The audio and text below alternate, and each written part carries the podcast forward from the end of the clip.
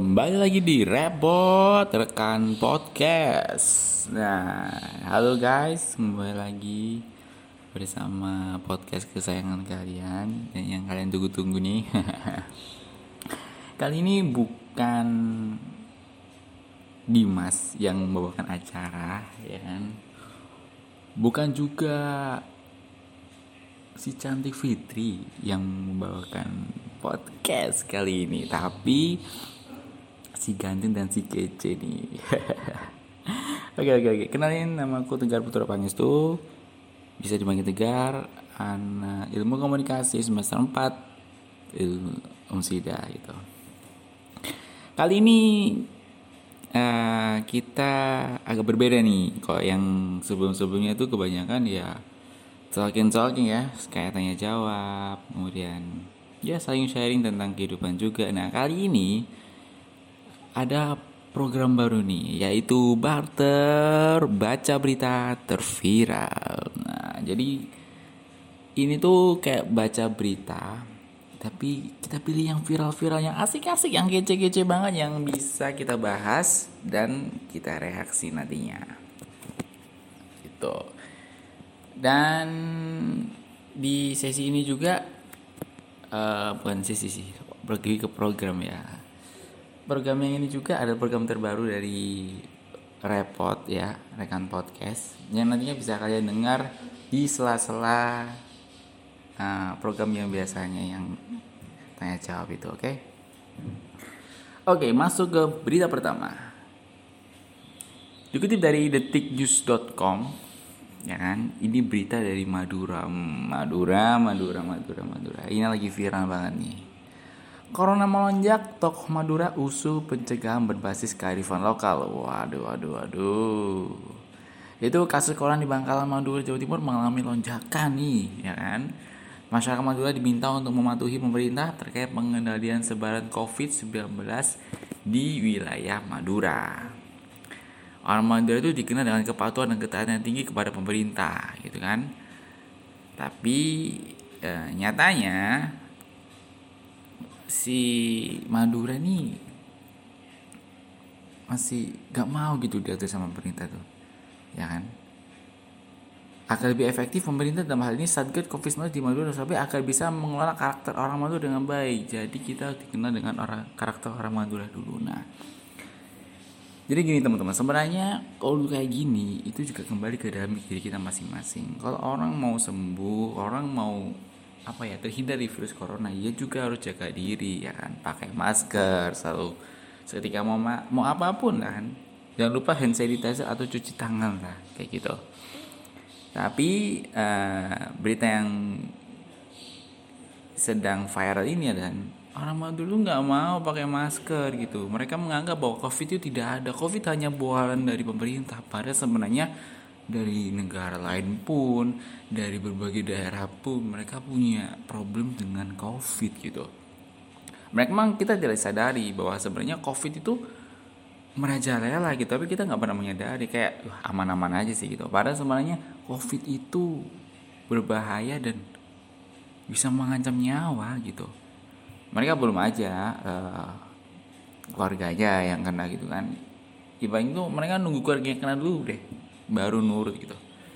Padahal kan sebenarnya pemerintah sudah menyiapkan berbagai macam cara-cara ya untuk menghindar dari COVID-19 gitu, agar ya biar COVID-19 juga cepat selesai gitu kan. Kalian juga nggak mau kan kebanyakan kuliah daring, kemudian apapun semua online ya kan. Pingin lah ingin ketemu sama temen juga aman tanpa ada diobrak ya kan.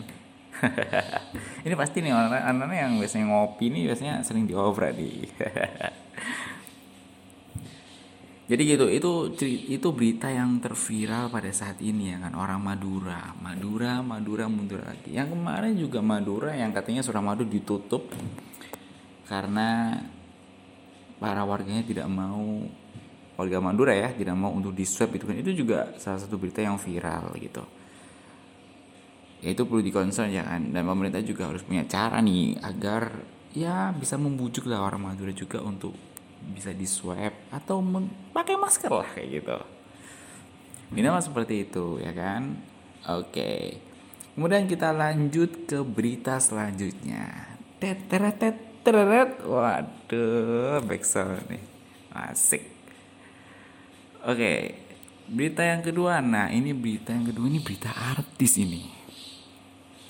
Sebenarnya kalau berita artis kayak gini tuh udah banyak gitu kan. Tapi kita bahas aja ya kan, karena menarik banget. Ini dikutip dari liputan6.com. Wah, jelas terpercaya dong. Nah. Beritanya itu Natalie Holscher dituduh selingkuh dengan manajer, Sule bakal tempuh jalur hukum. Ini berita pribadi nih ya kan, konflik pribadi sebenarnya. Oke, kita lihat senang apa yang paling hangat untuk dibicarakan ini ya kan. Kok dari kemarin tuh tentang apa namanya itu? Gosip-gosip kayak gini tuh yang juga menjadi problema kayak gitu kan. Sebenarnya kan ini berita pribadi gitu, berita yang dikonsumsi pribadi, berita yang ya untuk khalayak pribadi lah gitu. Ngapain harus diumbar-umbar juga, ngapain juga harus diberitakan, ngapain harus menjadi konsumsi publik gitu.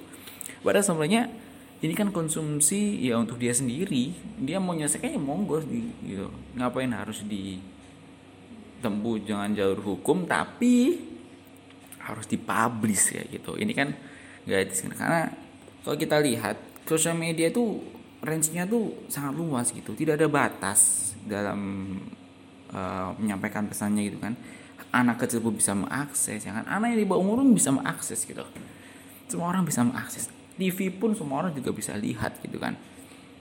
Jadi ini sebenarnya konsumsi yang menurut saya tidak layak gitu untuk halayak gitu. Tidak layak banget. Kemudian edukasi di sini juga tidak ada. Dan sebenarnya ya dari pemberitanya juga sih, ngapain dia harus mencari berita dan mengompos itu. Memang itu membuat insight mereka semakin tinggi, income mereka juga semakin banyak ya kan, income-nya mereka. Karena ini ada berita yang terviral, tapi yang viral itu sesuatu yang ya sebenarnya juga nggak penting juga untuk bahasa Indonesia gitu. Untuk bahasa Indonesia juga, untuk bangsa Indonesia juga nggak penting juga gitu. Karena pengaruhnya apa? Pengaruh dalam tatanan negara lah ya kan, tatanan dunia lah kalau katanya si Rangga gitu. Jadi pesan ya buat liputan6.com, tolong jangan cari berita yang kopet. Jadi berita tuh yang post berita yang benar-benar bermanfaat gitu. Kayak contohnya misalnya Atra Halilintar ya kan, lomba lari dan memenangkan medali. Nah itu kan bentuk prestasi gitu kan, itu pasti di post kayak gitu. Jangan Atra Halilintar menggelarkan acara pernikahan dan dihadiri oleh Presiden Jokowi.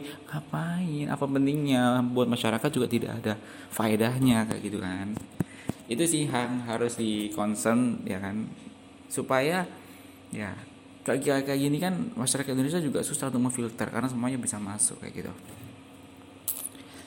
Oke, cukup sekian aja kali ini. Wah, kenapa? Karena mungkin kalian akan bertanya-tanya kenapa kok sebentar banget podcast ini gitu. Ya memang ini podcast perkenalan tentang barter, baca berita terviral yang nantinya bakal terus ngupdate dan akan ya membacakan berita-berita yang lebih asik lagi, lebih viral lagi, dan lebih bisa kita bahas dan kita senggol-senggol dikit lah. Oke, sekian untuk podcast kali ini. Jangan lupa dengerin ya, karena ya pasti seru lah ya kan, pasti seru lah setiap harinya.